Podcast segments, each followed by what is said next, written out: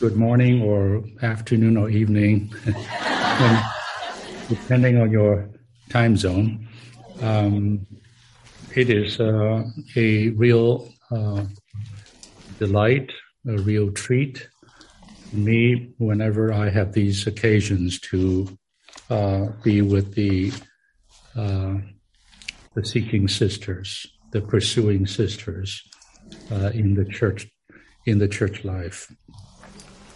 Um, um, I, my understanding, this is talking to the uh, saints in New Zealand here, um, is that um, you have been having uh, these kind of uh, special meetings of fellowship with the sisters for quite some time.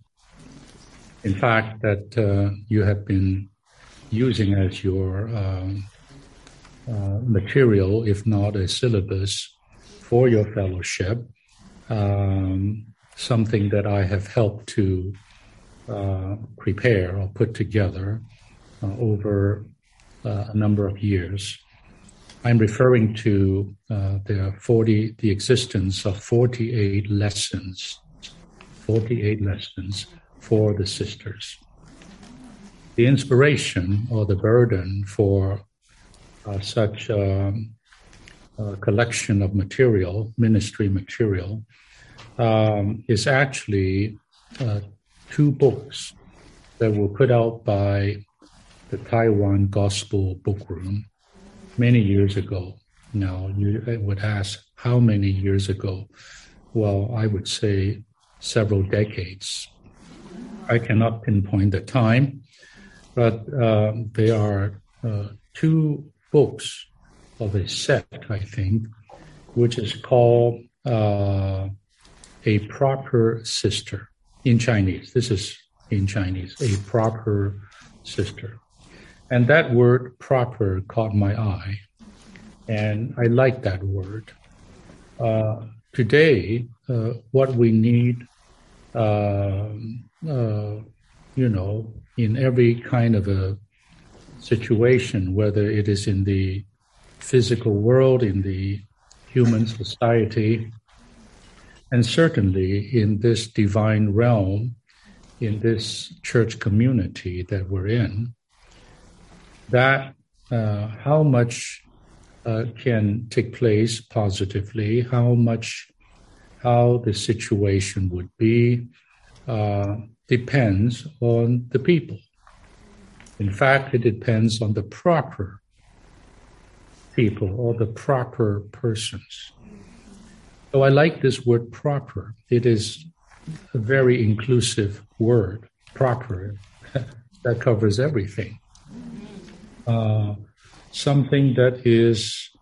Uh, uh, with propriety, something that is just right, something that is uh, not off-kilter, something that is not unbalanced, something that is not extreme, for sure, something that is not improper.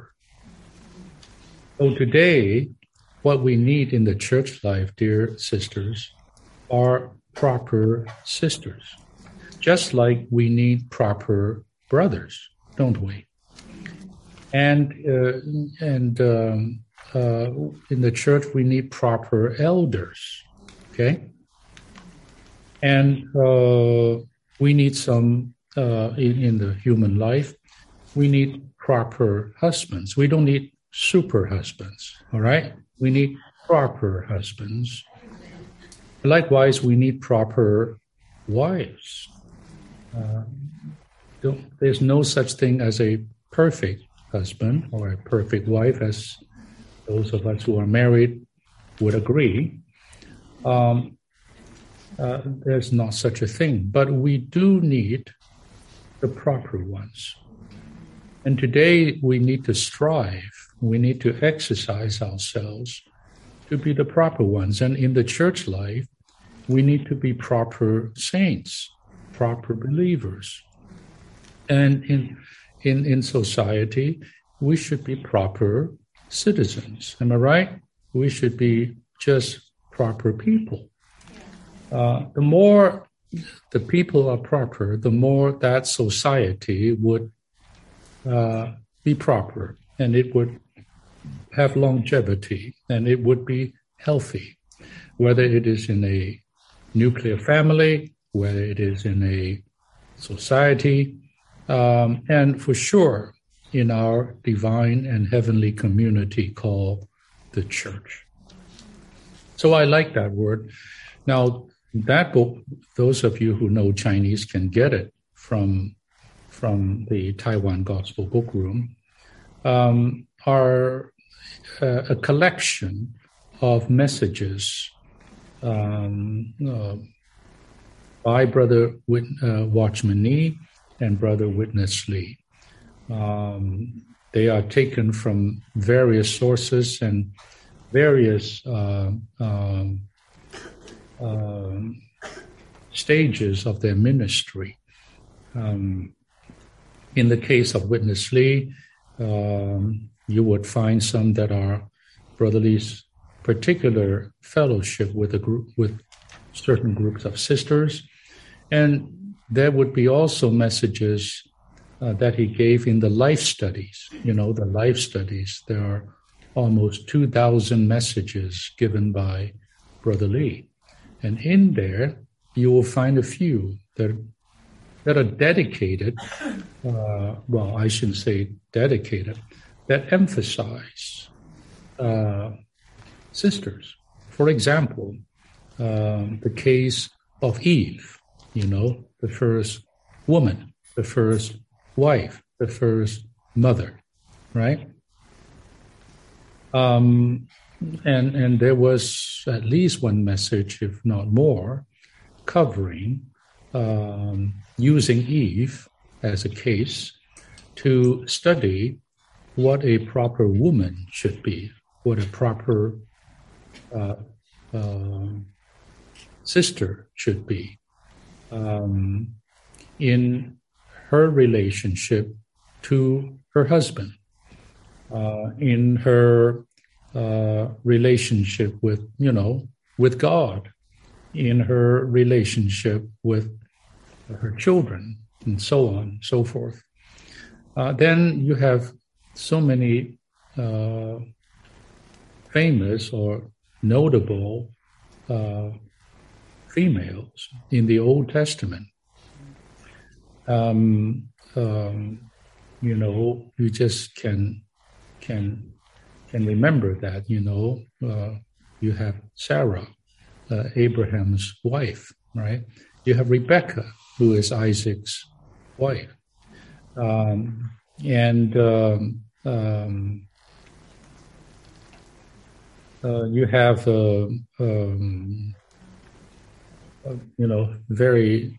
Very famously, uh, uh, in the case of Moses, Moses' mother, Moses' sister, uh, and there would be even a, uh, a maid of Pharaoh's daughter, and of course, Pharaoh's daughter herself. Uh, all these women uh, somewhat worked together according to God's uh, sovereignty to produce a Moses on this earth.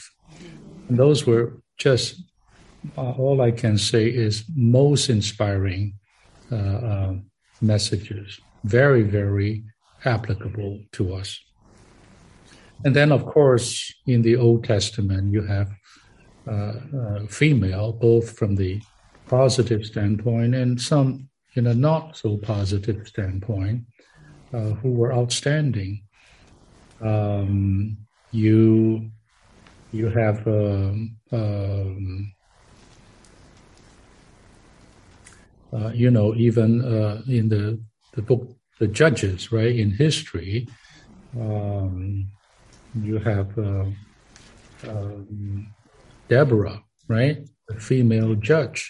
You have um, uh, Ruth, right, in the book of Ruth, this marvelous, marvelous sister uh, who became a Moabite, of all things, who became actually the grand, grand, grand mother of the Lord Jesus uh, in the flesh. A great thing. Um, and, uh, and, and other women that were mentioned in the Old Testament. Uh, you have Samuel's mother, Hannah. Of course, we all love that story, right? And so on and, and so forth. And of course, when you come to the New Testament, uh, associated with the Lord's first coming, uh, you have various women, uh, not just Mary, uh, the Lord's uh, the physical mother, uh, but you have um, uh, this uh, old prophetess, right, Anna, uh, who prayed, who prayed uh, for uh, to see the salvation of Israel, that is, to see the Lord. Um, you have Elizabeth, um, um, the Lord's mother's cousin, who gave birth to John the Baptist, and a very, very important forerunner, forerunner who cut the way for Jesus. And then in the Lord's life and ministry on earth, uh, so many, um, including what we just read, Uh, this Mary with Martha, right, in that house of Bethany. Then you have um, uh, uh, uh, and, um, another Mary. There, there would be actually altogether six Marys in the New Testament. Um, um, and then you have some other women there who was there with the Lord every step of the way. This is very, very important, interesting.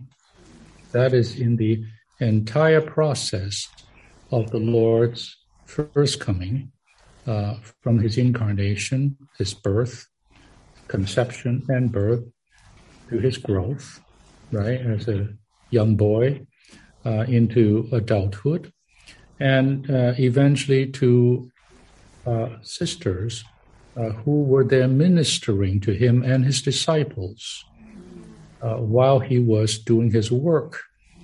And then all the way to a group of sisters, almost all women, at the foot of his cross. When the Lord died, it was just, it was mostly women, not all, but mostly.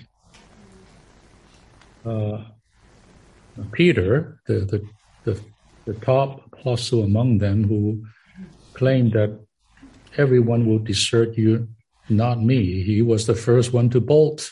This. He just disappeared and even denied the Lord three times. Yet these women were there all the way to the Lord at the cross, including his mother and including others. Um, and And uh, then, of course, uh, uh, we all know in chapter sixteen of the book of Romans, the so-called chapter on greetings, you have name after name of sisters that Paul called out. And in fact, in that whole list of names of sisters, the first was a sister. And he actually spent time, a couple of verses, to cover this one dear sister. Um, and her name is Phoebe, who was a um, uh, deaconess from the church in Cenchrea. And so Paul respected this her so much, it commended her very, very much because of what she did, as a patroness among the saints, as one who gave hospitality to the believers. And, and the fact that Paul would mention her, of all people, first, meant a lot.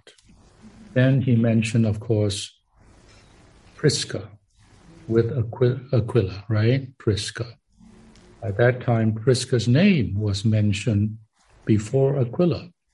Now, that doesn't mean she became the head, but it does mean something. as far as her function and her usefulness in the Lord's work, and surely to all. And there was another Mary there, and there was, uh, uh, he even mentioned one sister who would be my mother. Paul, Paul needed a mother, and he found one among the s- sisters. How about that? And it talks about so-and-so labor much in the Lord.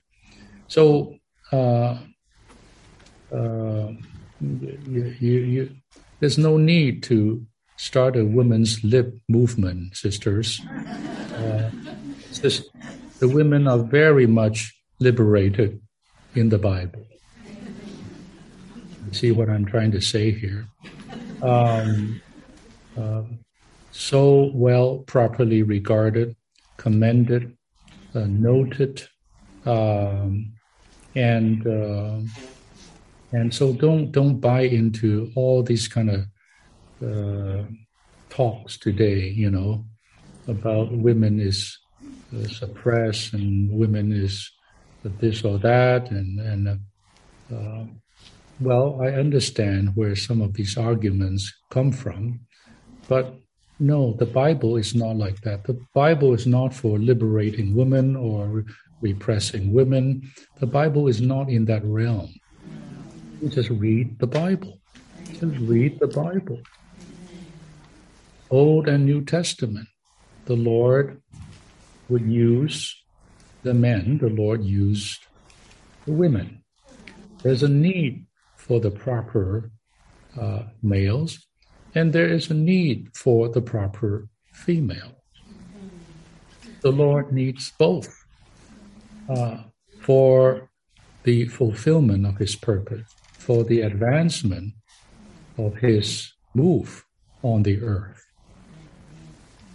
And so um, uh, uh, you, you can go on uh, to finish the New Testament uh, to to to find this to be the case.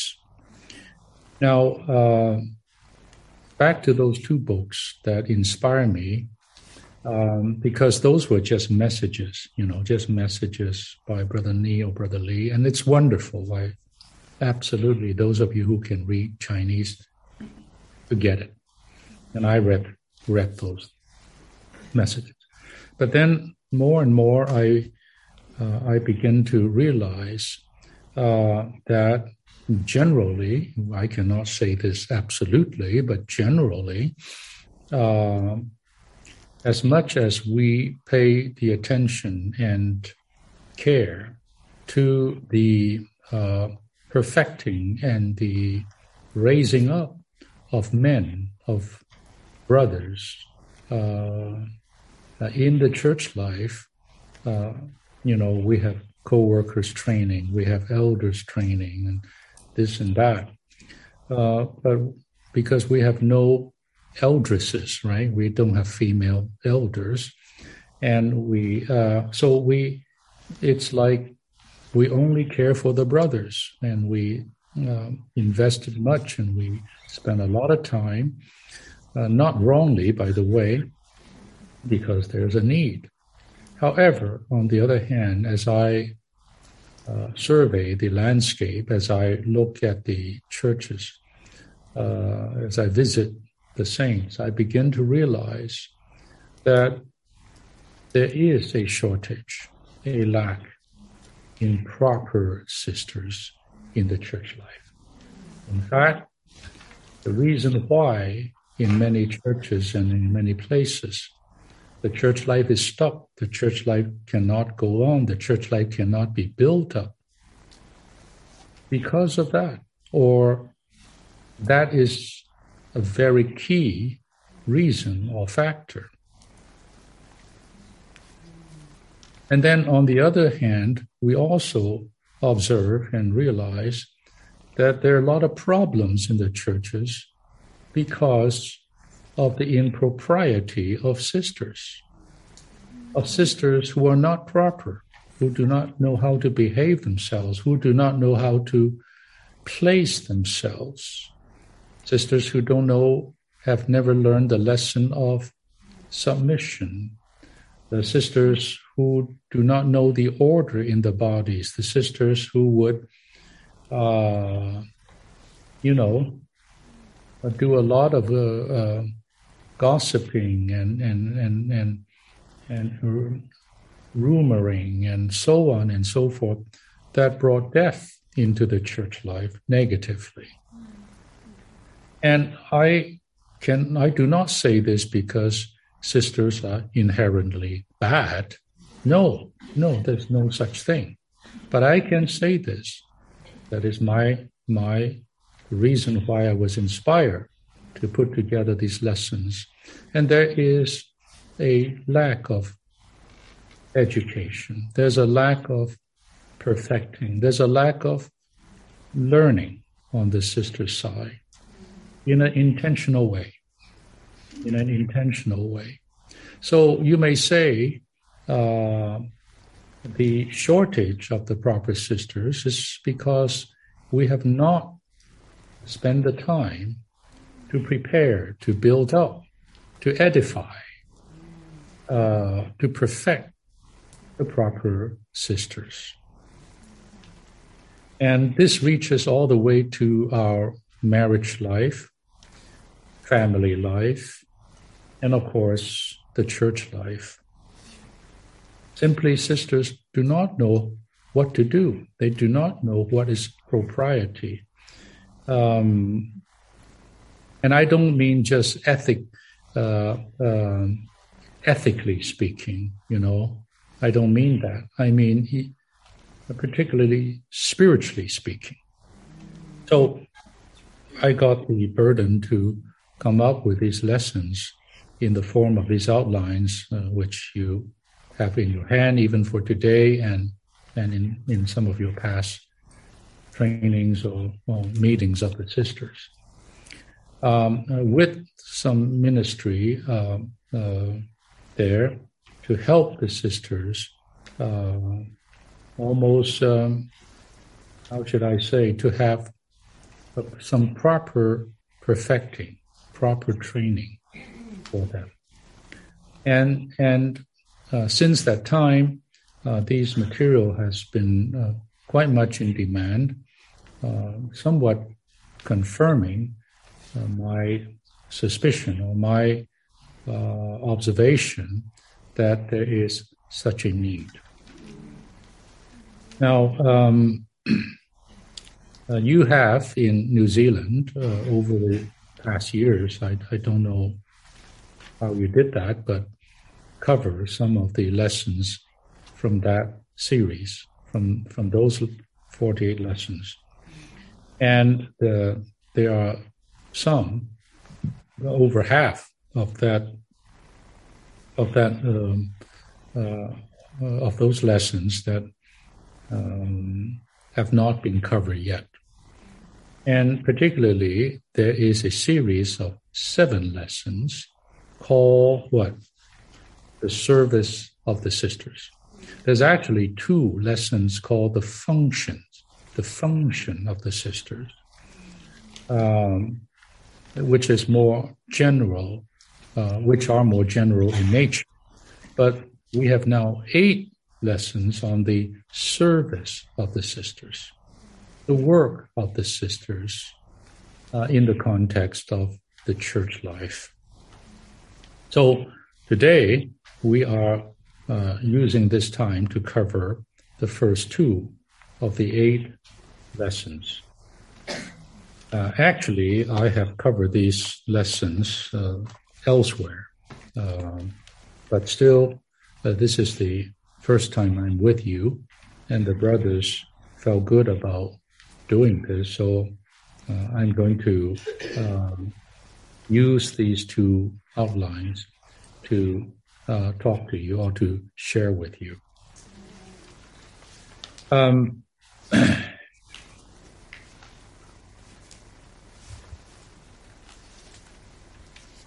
I uh, don't want to uh, waste more of your time, uh, but I want to Um, um, stress and emphasize again the utter importance, the utmost importance of proper sisters in the church life today. Um, and one does not, one is not born uh, uh, to be to be one. You're just born proper. There's, there's really not such a thing. You learn to be proper. You study to be proper. You exercise yourself to be proper. You need to be educated. You need to be adjusted. Um, uh, you need to be built up to be such a proper person. The same with brothers. The same with anything. Uh, you want to be a proper soldier. You, you need training. You know, you just don't, you're not born to be a warrior. You need to be trained. Uh, you practice, am I right? And in any, any kind of profession, uh, any kind of field of endeavor, similarly. And how can we think that in the church life, in this divine realm, that is not the case? No, no. God himself, because he's God, does everything perfectly the first time. But we're not God, right? We are made by God. And uh, so, so we we just will not do everything right the first time. We make mistakes, and we learn from the mistakes. And so, uh, I want to put this within you, sisters.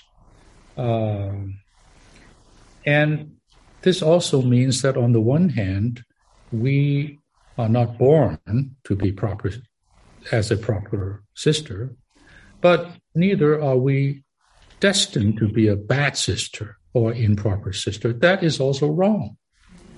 Uh, if you say, I'm just this way, what I cannot help myself, it's in the genes, you know. uh, blame blame my my parents and my, my ancestors. No, no, that is that is also wrong. To say we are born to be good and proper, not true. To say I'm just born to be bad and, and improper, that is uh, also untrue. We become improper or not proper because we have not learned. We have not been told. We have no patterns in front of us. We have nothing to learn from. So you only do what you think is right, which many times are not what is right. So uh, I hope, dear sisters, just with my far too long preamble here, that you would aspire. You would be inspired to aspire to be a proper sister. Not that you will be get a name for yourself, not that you'll be uh, less popular in the church life, not that, uh, no, no, forget about those things. But you love the Lord. I know that you do, otherwise you won't be in this meeting. You love the recovery. You love the church, and you love the saints. You care for the Lord's interests. You care for the Lord's desire. And we all do. And as such, dear sisters, we should build up ourselves as much as possible so that we can, what? Be what the Lord wants us to be and do what the Lord wants need us to do for his sake. I hope you would have this deep aspiration to be a proper sister for that pure reason. Lord, I, I pray this way. Lord, make me a proper one in the church. Yeah, I do. I do. I didn't pray, Lord, make me the most spiritual brother, uh, or make me the most dynamic brother, or the most powerful brother. No, I, I don't have the freedom to pray that. But I do have the freedom to pray this. Lord, make me one of your, the proper brothers in the church, so that negatively I would not be a problem to the church, nor to the saints, nor to the recovery. Positively, Lord, I can make a small contribution to your move, to the church life, to the saints, to your testimony. That is a pure aspiration. Sisters, I hope you would all have such an aspiration. Amen. Then, with the help of lessons like this, with the help of the ministry, with the help of, uh, I hope, some older sisters among us that are spiritual, that are proper themselves, that have more mat- experience and maturity, and guide the younger sisters among us to be the future proper sisters, or the present proper sisters. All right? I hope that heart, that heart is there in all of you. I have no doubt, I have no doubt that if the local churches are populated with such sisters, the church life will be prevailing. The churches will advance and go on. The Lord will ride on your shoulders, sisters. In some ways, in some ways, huh? Not in every way, in some ways, more than the brothers. You know this formula of two to one, right? Using Bethany as a as a baseline, if you will. Mary and Martha here, and then Lazarus over there. Three people, and Bethany is a picture, a a uh, a uh, uh, micro portrait, a miniature of the church life today, where there are two females and one male. In fact, that one male doesn't say much. He just sits there. um, in fact, he, he's kind of, he doesn't do much or say much. But you have two sisters, uh, one who is very, very occupied to serve. And let us not condemn Martha, okay? Uh, we need Marthas. We need Marthas. Without Marthas, the Lord Jesus would have no nothing to eat. And if the Lord is hungry with nothing to eat, he will have a hard time speaking to Mary, right? Who is waiting at his feet. But you also have Mary, of course, the one who chose the better part. Uh, we need both, and, and, and sisters, a proper sister should have a compound name. That is Mary Martha, or Martha Mary, or M and M, whatever, whatever you want to say. Um, uh, both spiritual and practical. And we have sisters like this. Marvel, marvelous sisters who are both spiritual and practical. Um, and, and, Then you have Lazarus there, of course, the one who is testifying of the Lord's resurrection. Anyway, uh, sisters, um, as you will see in a lot of these ministry, um, the, there's a lot of emphasis placed on the utmost importance of the sisters. All right? I hope now you would know I'm not here to talk to you to say these things to make you feel good. This is this is the proper view. All right. Now, um, uh, let's uh, uh, take a look now at this uh, uh, outline in front of you, which is the first of the eight uh, outlines or lessons uh, on the service of the sisters. So the subject is the position of the sisters in the church church service and the scope of the sisters' service. Now, there's only only two Roman numerals. The first is the position, and the second is on the scope. All right, let's just look into this. Uh, Roman one, we need to consider the position of the sisters in the church service. It's very, very important, dear sisters. When you serve, when you learn to serve in the church life, no matter what you do, no matter what what area, what field uh, you labor in, in the church life, or you serve in the church life, uh, you have to realize uh, your position, your position, uh, your place, right? Okay, let's look at it. We can use a woman's position and service in a family as a symbol of the sister's position and service in the church. I really like this. Just draw this e- equivalency between a family, just just a a human family, and the church. Just just draw that e- equivalency. The church is a family, isn't it?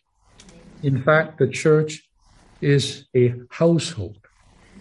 It is the dwelling place of God, the dwelling place. It is also the household of God. You know, God, having begotten many children through the death and resurrection of the firstborn Son, regenerating so many of us to be now the many begotten sons, and this is a vast universal family. God now has a family. He is the dad. He is the father, the source. And Jesus Christ is the firstborn. Very clear. But we all, all the saints, are the many, many begotten sons. So this is a fantastic, this is a huge, uh, glorious household of God the Father. That's the church. The church is not just a dwelling place for God. It is the people, the folks, God's folks. God's children. It is the sonship today. You say the word sonship. That's just the church today. So to liken the church as a family is more than correct. In fact, it is the top family on the earth, the top family in the universe. It's God's family. And the sisters, when you we consider the sisters' position and service in this church, in this family of God, it's good to look at a woman's role and service in her family, in her family. Just, just, just, sisters, okay, I just, just tell you. Every time you think about the church, you think family. Family. It's not some, oh, the local church in wherever, you know, in in Hamilton, the, the local church in Dunedin. Don't think like that. Think the family of God in Hamilton. God's family in Dunedin. Okay? Think family. And suddenly that will give you a different kind of feeling and sensation. that these are not just believers and saints and some, some Christians. These are the folks in my family. These are my brothers and sisters. These are my uncles and aunts. These are my children. These are my grandchildren. These are my grandfather and mother. I mean, I tell you, even if you have adopt that feeling, next time you go to a meeting, your sensation is different. You're not going to church. You are meeting with your family. When you meet with a, meet a saint, uh, right, on the street, run into a saint, you're not in run into a saint, no. Run into some Christian, you ran into a brother, a sister. The, the, this is more a family than my family in the flesh, more than my biological family, the dearness of it, the reality of it, the depth of it. We are God's family.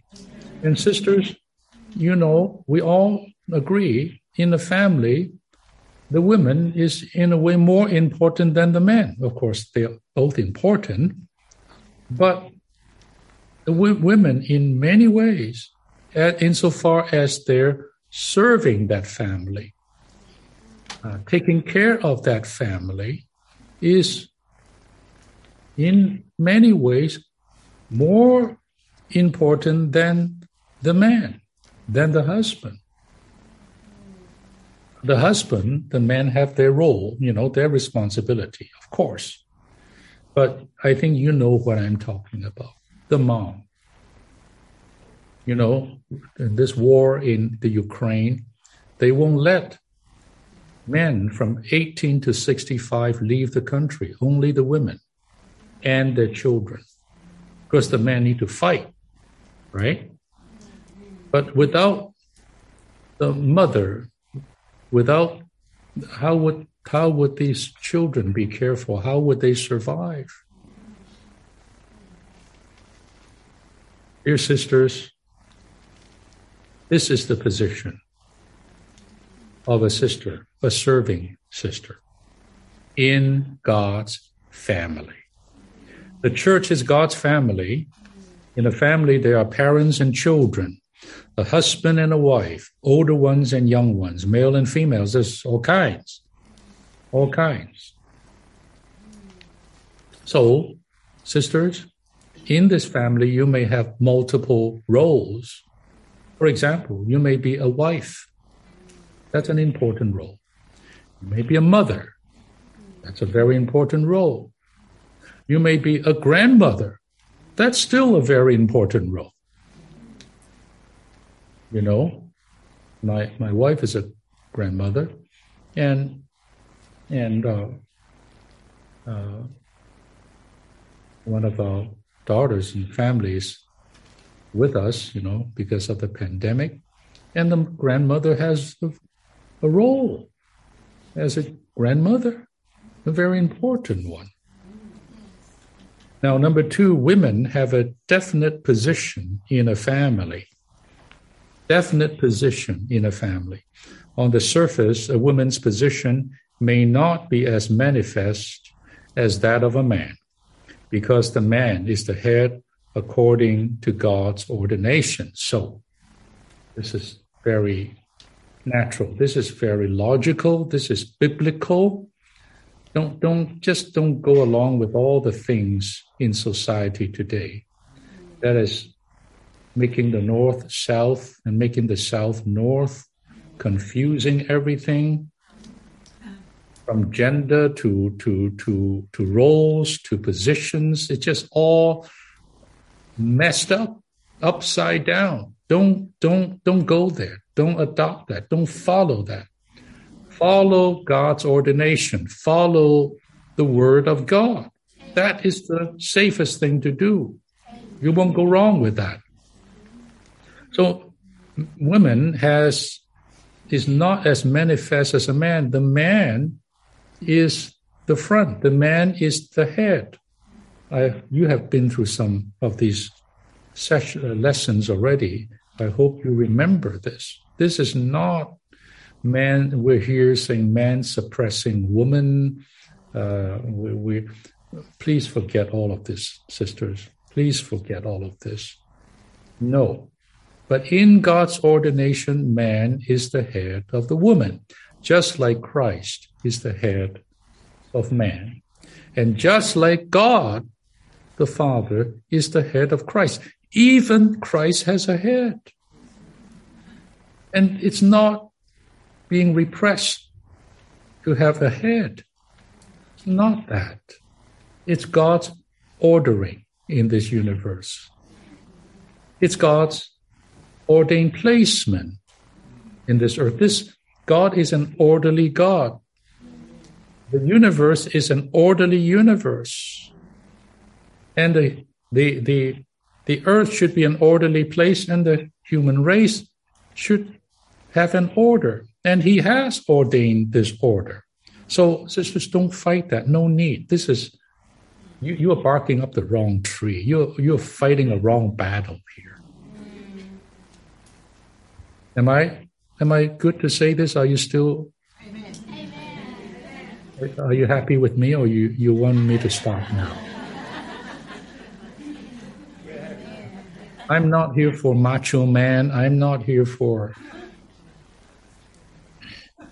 uh, abusing women.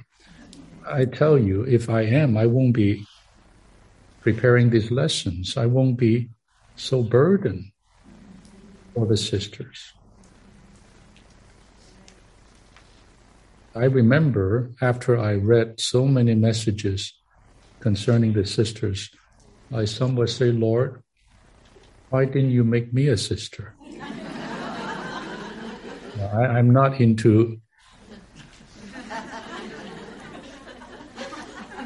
You know what I mean? No. You know what I'm saying. My, I begin to see in God's economy, God's arrangement, God's ordination, the position and role of the sisters is so critical, so important. I never knew that. So, so you may not be the head, you may not be the front, you may not be the representative. Yes, yes, on the surface, outwardly. But inwardly and definitely, sisters, your role, your position, as far as your responsibilities are concerned, oh, is definite, is so important. It's critical. So number three, whether she is only a wife or also a mother, the woman in a family bears a large and important responsibility, and her influence is profound. Uh, the children, I mean, the responsibility, the household responsibility, it's huge. It's great. There's no responsibility heavier than the responsibility of a home. The home front. When the home front is weak, the whole society and the nation is weak. When the f- home front is strong, the family units are strong. I tell you, that society is strong. And for that, we need the proper mothers and the proper wives. And the influence of the sisters is likewise strong. The influence that they have over the children, over the household, more than the brothers. This I can say, more than the brothers, much more than the brothers, the influence that you have. Translation, the influence that you have in the church life is the same. You influence the saints. You influence the church in some ways more than the brothers.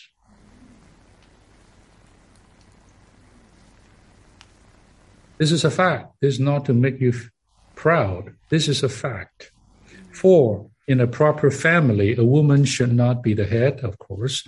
A wife should do things with her husband's consent and under her hus- husband's leading. This is proper. In normal circumstances, this is the right condition. A healthy marriage or family. even though ninety percent of the household matters are in her hands.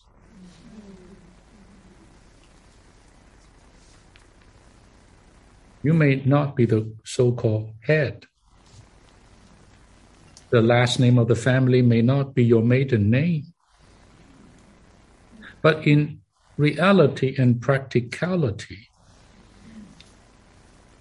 most of the matters in the household is on the sister's shoulders. Same with the church. Same with the church. We have elders. We have leading brothers.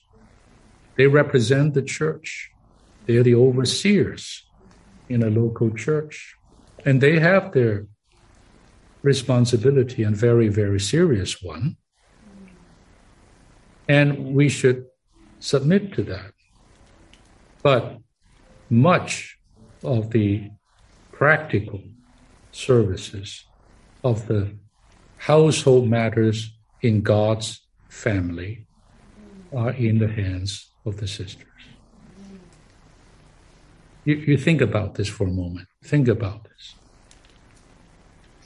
Number five, a family that is not like this is not a good family. A family in which everything needs to be done by the husband will be paralyzed. That's true. Like there won't be food to eat, right? You know what I'm saying. Um, paralyzed. It, it's stuck. It cannot go on.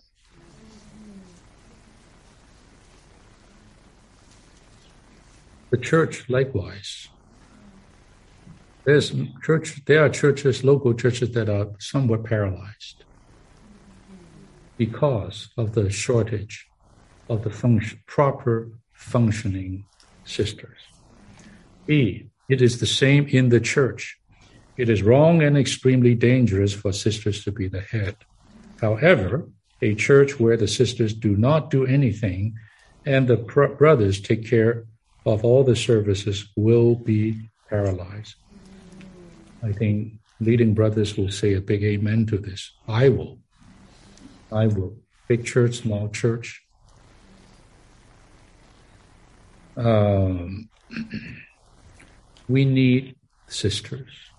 And we need the proper sisters. Not just sisters who are busybodies, not sisters who just go around talking And, and gossiping. No, no, we don't need that kind of sisters. We need the proper sisters to help and take care of so many areas of services and need in this family, in the church family. One, in a normal uh, church, everything is headed up by the brothers. And the sisters follow and coordinate with them in perfect harmony. Oh, I just, I mean, even these words give me a kind of a, in my mind's eye, I just see a sweet, sweet picture where, of a normal church, the brothers there doing their thing, they make certain decisions, they take the lead, they oversee, they head up, yes. And the sisters are not there complaining, fighting, pushing back, criticizing. No, the sisters rather that were there to follow and to coordinate with the brothers. The brothers may be able to give some orders, so to speak, but they cannot carry out without the sisters. Nothing happens without the sisters.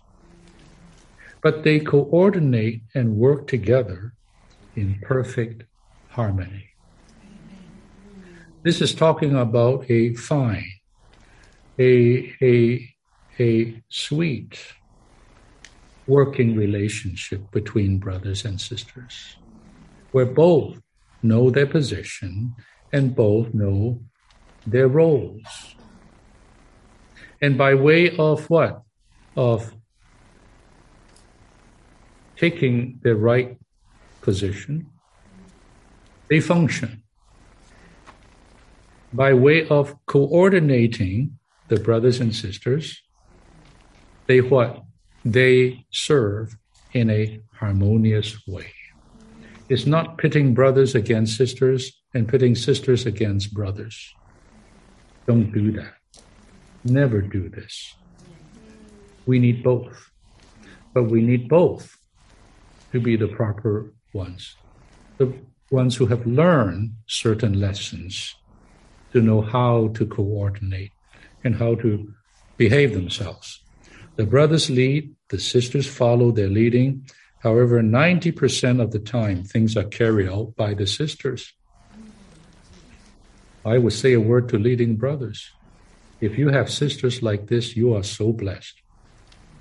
Your church is so blessed. I mean that.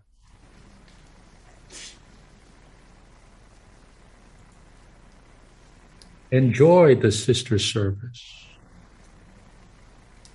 Trust in the sister's service. Open the way for the sisters to serve.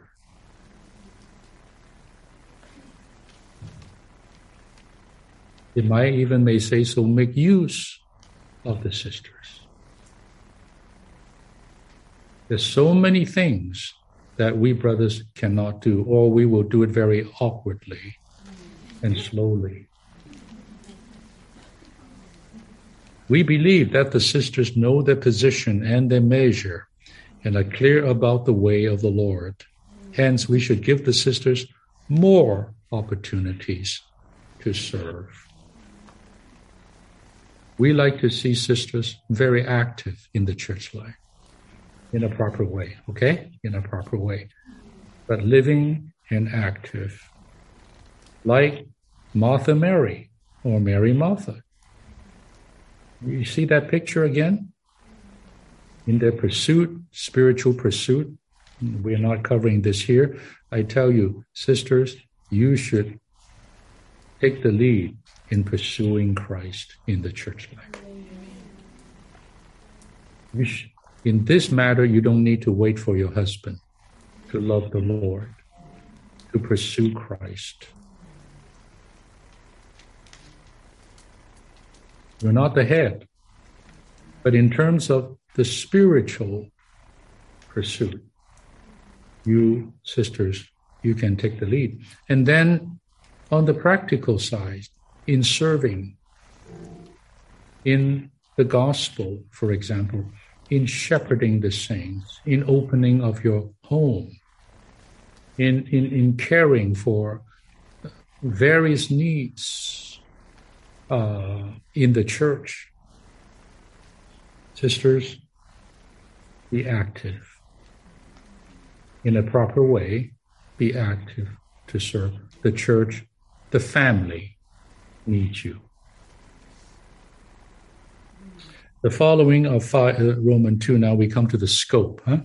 The following of five major matters that require the sisters' coordination for us to carry them out. Five areas. Number one, the first matter of the sister service is the children's work. All the churches must have a children's work. In carrying out this work, we need to pay attention to a few principles. I think this is very logical. Uh, moms, mothers, you know, the children. The, the, the, you, you, you are, you have that instinct, that female instinct, that motherly instinct. You have the experience. The children's work, oh, brothers and sisters, our children is our future. Every single child that is born in the church life, born in Zion, we must treasure and we must fight for them. I was in a children's meeting, so I came up that way and realize how much the children's work is important in the church and how much the sisters' role in this children's work is crucial. So not only to raise up your own children, which is your first responsibility, your own children, but the other children of the church as a generation.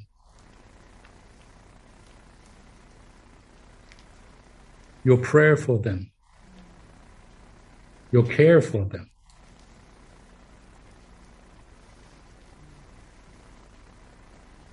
Uh, no, some principles. This is not really here talking about children's work in a detailed way, just, just few principles. Appoint a few serving sisters to take the lead. First, a number of sisters should rise up to lead the children's work. A number of older sisters must receive this burden. Some older sisters have some training, have some learning, experience. Uh, they coordinate together. Then you say, where are the brothers? Well, we need the brothers. Maybe a brother needs to be there. Uh, one of the leading brothers maybe would oversee this children's work. But in terms of practical services amongst the children, the sisters, we need the sisters. I don't care it is on Lord's Day, taking care of the children, or you have what you what we call Uh, neighborhood children's work, right? Or wh- whatever the case may be, the the sisters are essential. I actually very much uh, uh, promote young sisters to serve the children early, even high school sisters, college-age sisters. From when they're young, younger, they learn to serve those who are younger than they.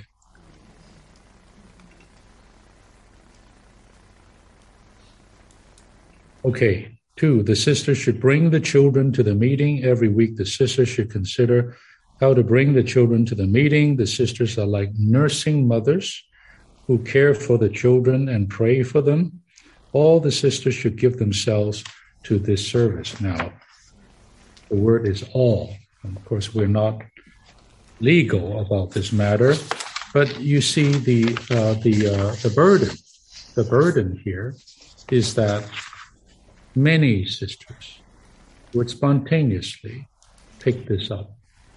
Uh, uh, so many things, the, you know. Well, you know. I don't need to tell you the. It's more than much, much more than just babysitting, right? Uh, so-called childcare service. We want to influence them. We want to uh, uh, build up these little children to be proper human beings, uh, to help them to be uh, uh, in basic uh, ethics, the basic uh, proper uh, way to live, uh, to know right and wrong, Uh, to know God, to know God's creation, um, um, to know their conscience. You know, we're not here to drum into them a lot of uh, uh, doctrines and, and, and truths and things like that. It's too much for the little kids, but they need so much, especially with the onslaught from society of all this evil, all this, uh, what should I say, just degenerate things that are just poured into their head, into their mind. I mean, I talk about child abuse. I consider this real child abuse, to tell you the truth. All that they're being fed with. It's anti-God, it's anti-human, it's anti the law in God's creation. We need to fight. Of course, the parents are the first line of the de- of defense, the home front. With all that they're getting from the schools, we have to fight back and put within them the proper thoughts, the proper concepts, which is according to God. Sisters, this is God's family. Train the young sisters to be teachers. I've mentioned this already. We must use the young sisters to lead the children's meeting, to lead the songs, to play the guitar, to, to be engaged from a younger age. Two or three other sisters can assist them in teaching the children to sing. The church should train the teachers so that the young sisters learn to teach and lead the children. Some brothers also need to collect and write material for children's meeting. Well, I, I won't get into all of this. Uh, there, there are many ways to, to, to, to serve in this way. The main point, sisters, is that this is the first in the scope of the sister's service, to take care of the children. Yes, I say again, first you have to take care of your own children. But don't just do that, but take care of others' children.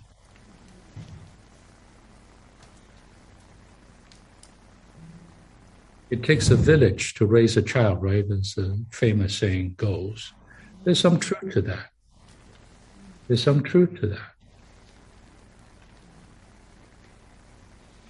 Four, the saints should open their homes for children's meetings, the neighborhood children's meeting.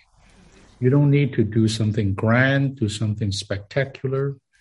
You just have a few neighbors' kids, and you have your own kids. You just have a fifteen minutes time, twenty minutes time to invite them over to have some snack, to uh, have some craft, to say a few words to them. You know, recently we have this Bible camp here in Irvine. I, I'm not at all knowledgeable about all of that, but every summer they have this Bible camp for kids, children, and they have families from the uh, our neighborhood who are not church people, but they like what their children are getting. They couldn't find this kind of thing elsewhere. They want them to know God. They want them to know the proper things. And I suspect today many parents are looking for this. They know they need this. But society is not furnishing that. Why won't we furnish that? We are godly people. We're on the God's side.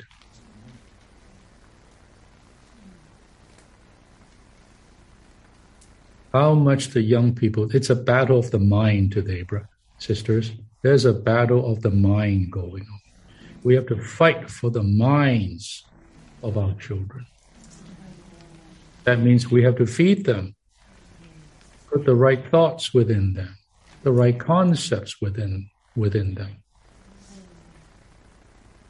There is a God, and God created all things. God made us. Well, you know, you know. There's right and wrong. Not everything is gray. There's good and bad and evil.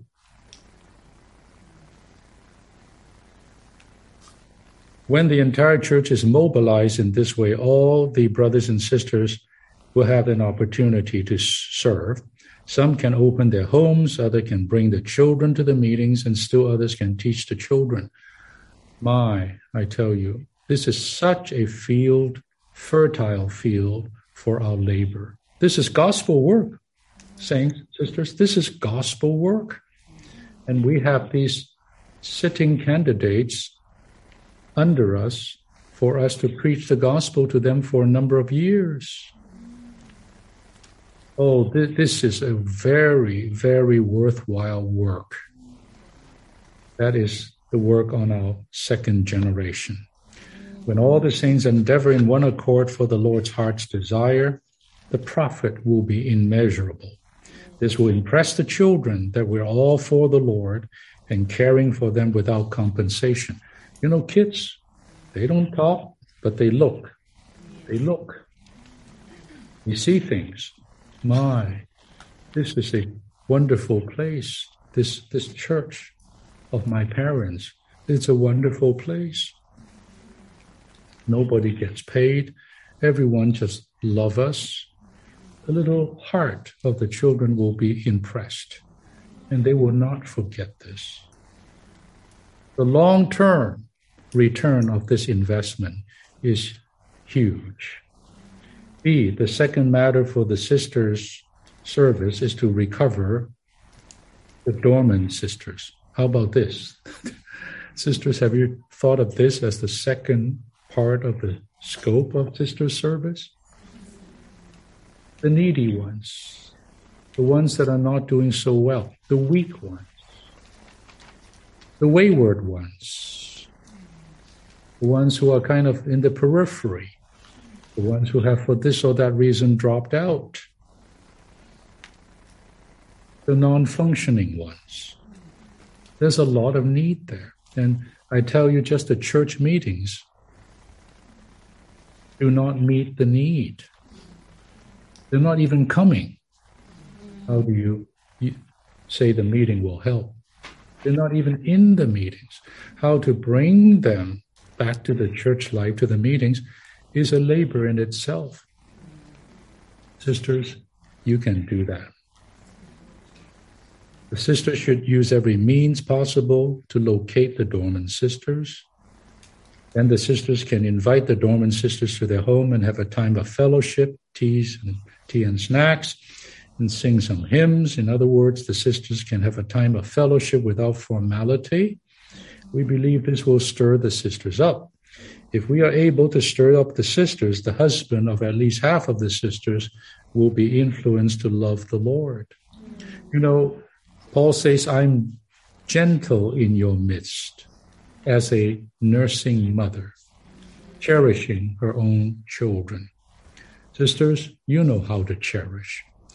And a lot of these cold sisters or dormant sisters, what they need is some cherishing, some T L C, as they say, some tender, loving care, a heart of concern in a very human way. But eventually, it will all lead to the Lord. So pick up a burden for one such sister in your area, or one such sister somewhere, or two. This would be time well spent to pray for them, to know and understand their situation, to help them.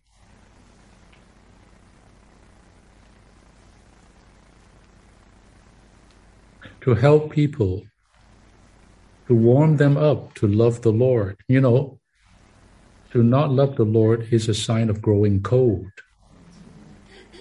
To love the Lord is a sign of being warmed up. I've seen sisters in action, I think you have too, doing just that. They they they don't have a lot of doctrines and messages, teaching. They just just hold the hand of that sister. Just hold the hand of that sister. And how how, how is it going, really? How how are you doing? Uh, that situation with your child, how is that coming along? Or your job situation, or whatever, I don't know, I don't know. But this kind of intimate care of a needy, weak one. Oh, sisters, you can do a lot. This is not in the ma- big meetings. This is daily, all the time. C, a third matter is the work with the students. This is a big one, uh, including not just college age, but young people, high school. Uh, um, uh, primary school, right?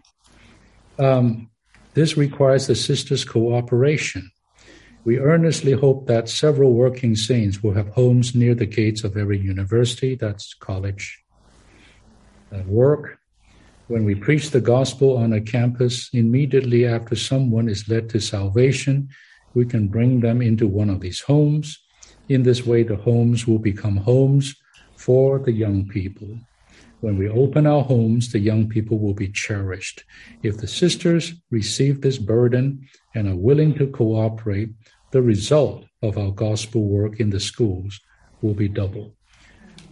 You, you may not go to the campus. You may not be on the streets, but you're nearby. You open your house for some high schoolers, junior highers, and in many cases for some college students who are away from home, homesick.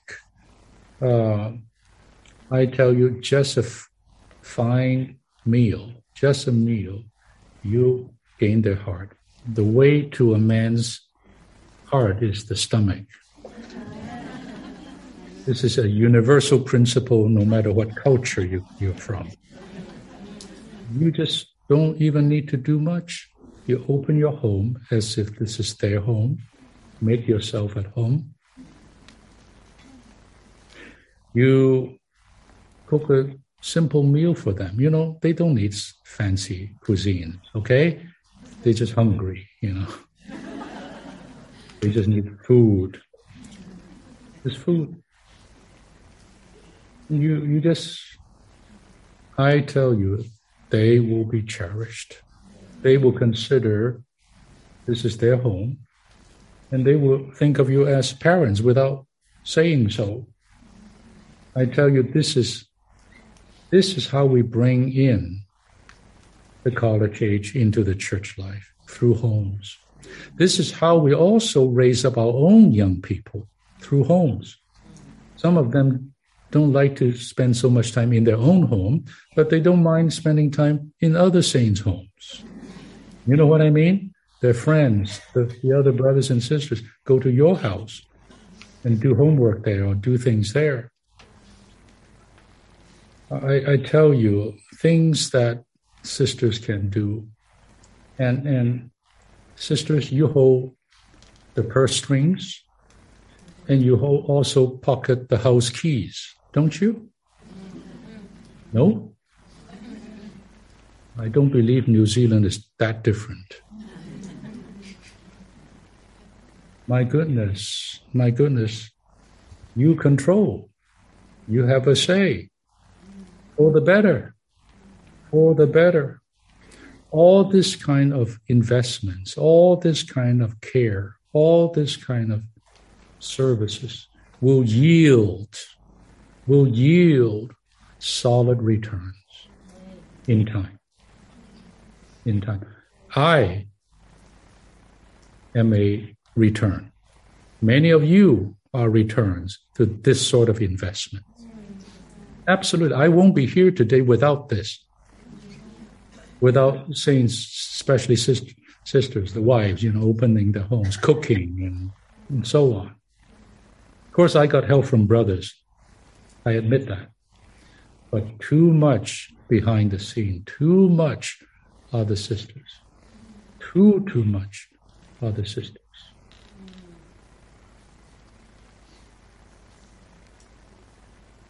Fourth, I better finish. The sisters should learn to be spiritual nursing mothers.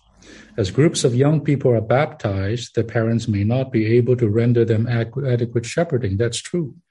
Sometimes it's actually a little hard for parents to shepherd their own up to a certain uh, uh, uh, degree. But other parents can shepherd them. The young brothers and sisters, these are our young people, who need spiritual mothers who have received a burden and who seek the Lord's leading to help and lead them spiritually. If the sisters can shepherd the young people in this way, it'll be a big help. Our care and love for them causes them to realize that what we do for them is from the Lord, and it will open their heart, making it easy for them to receive our words. These are our young people. Uh, the two little booklets that I always, always recommend that you sisters read, get and read if you have not done so. Uh, two messages back-to-back given in Anaheim in nineteen seventy-five. One is called The Serving Sisters in the Church Life. The other is called The Loving Mothers in the Church Life. The first use Romans sixteen as a base. The second uses the Lord's word on the cross to his physical mother and John, and John, when he said, this is your mother and this is your son. There's a transfer taking place there in the spiritual realm, where John, who is not the son, physical son of Mary, became the son of Mary in life and in the spirit. That is a marvelous thing, which means today in the household of God, in the family of God, dear sisters, there are many who are not your physical children that can be your real children, your real sons and daughters. Even Paul, who was not married, had a son. His name is Timothy. My son in the Lord, my spiritual son in the Lord, because he was really Timothy's father, spiritual father. Today in the church life, we need more spiritual dads and more, even more spiritual moms. Uh, with a burden to, to help this this safe one. You know, they usually get saved uh, properly and baptized when they are sixth grade. And now they are in in uh, uh, what we call junior high school in the States here. And now he's a little brother. He's a little sister in the Lord. They're beginning their Christian journey. They're now be, uh, uh, getting into the church life on their own. They need help. They need care. They need leading. Sisters, pick up one. Pick up two. Shepherd the young people. Finally, we hope that many sisters will open their homes for hospitality. Whenever there is a conference or a young people's training, the sisters should open their homes to receive guests. The result of opening the homes for hospitality is rich and very profitable. Hospitality gives people a deep impression, and it renders them much help. After the meetings, the saints return to the homes, and the host families and the guests have further fellowship and prayer. I think many of us have that experience. Surely I have, both on the receiving end and also on the giving end. For decades, because the semi-annual training takes place in Southern California, uh, my wife and I, our homes, every every half a year, we open our homes. Why? Because we benefited from that when we were single. Now we're married. We just know of nothing better to do. I still remember the first, after we got married, we were in a little little apartment, one bedroom. Maybe, I don't know, less than a thousand feet, square feet. This is in Huntington Beach. And in those days, everyone comes to those training, and we still keep our bedroom. But the rest of the house, meaning the kitchen, the living room, are one huge big bedroom for brothers. They, they, they lay down like, we lay them down like sardines, you know.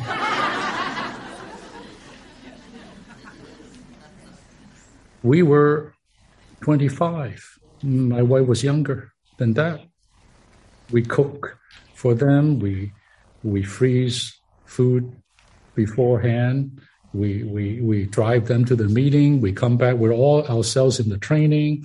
We study together. We fellowship, and we nurture some lifelong relationship with the our guests. Uh, my, I mean. No, we sometimes do need a word on on the beauty and the profit of hos- giving hospitality.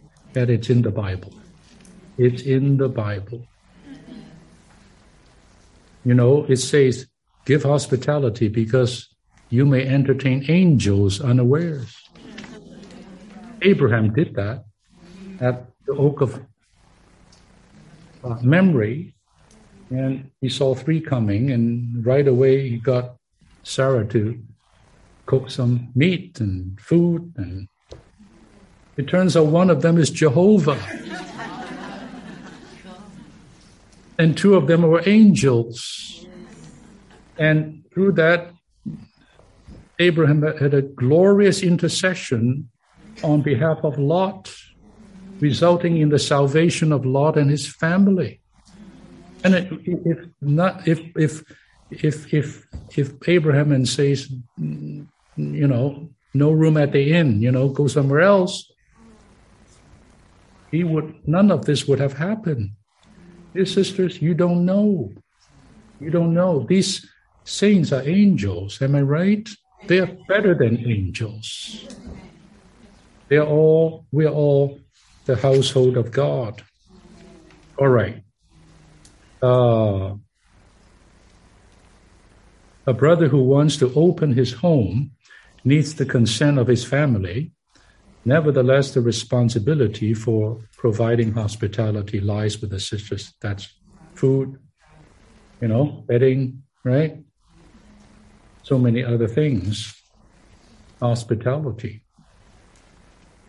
Three, this is the conclusion. We believe that two-thirds, two-thirds of the responsibility in the church service is borne by the sisters, and only one-third is borne by the brothers. This was the case in Bethany. In the house of Bethany, there were two sisters, Martha and Mary, and one brother, Lazarus. The ratio of sisters to brothers was two to one. We need to move forward aggressively, and we hope that the number of serving sisters will increase. I look to the Lord that these would not just be lessons and teachings, but this will really put something with so many of, of you, especially of the up-and-coming younger sisters, to really, there would be a new rising up to serve as the proper sisters in the churches. This will bring about, will bring about a strong advance in our church life. Brothers, I stop here. Amen.